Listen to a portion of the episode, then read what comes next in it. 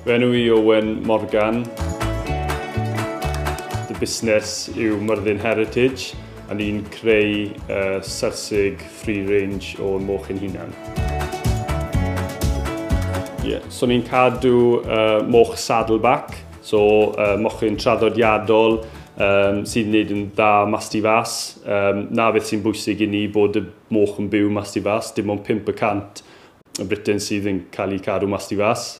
Yn ychwanegol, rydyn ni wedi creu Myrddin Heritage a Friends, uh, sydd 23 busnes sydd wedi dod uh, gyda'n gilydd i, i gwerthu i'r bobl lleol.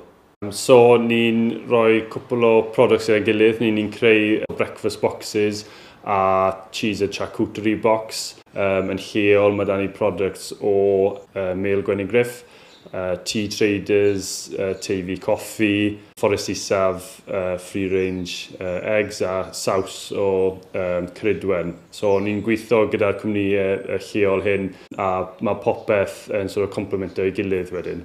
Gyda'r bocsys bwyd, i ni'n neud gyd o'r deliveries yn hunan. Mae cwsmeriaid gallu rhoi sort of gift notes mewn i'r bocsys, so ni'n ni, n, ffindo bod llawer o bobl yn prynu nhw i ffrindiau am, am gifts um, birthdays. I ni'n neud uh, gyda deliveries ein hunan a uh, gyda fel y bara nawr mae fe'n neud yn fresh yn y bore i fi'n pigo nhw lan a maen nhw'n mynd mas yr un dydd.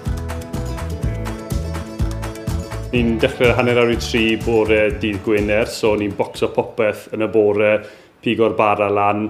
Um, maen nhw'n mynd mas bod i 11, so mae bod i 5 car Uh, da ni'n neud deliveries pob di Gwener a ni'n mynd o Sir Benfo i, uh, i, i Chepstow, so um, i Canwy fysi.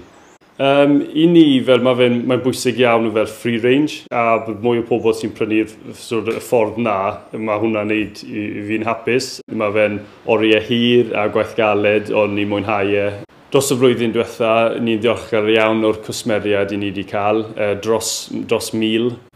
Heb nhw bydd, bydd ddim busnes gyda ni, a y ffaith bod nhw'n cefnogi ni i beth i ni'n neud. Ie, yeah, ni'n bles iawn am Martania a fi yn uh, ddiolchgar, ddiolchgar iawn. Cefnogir ar y tir gan y gronfa cynnwys sain.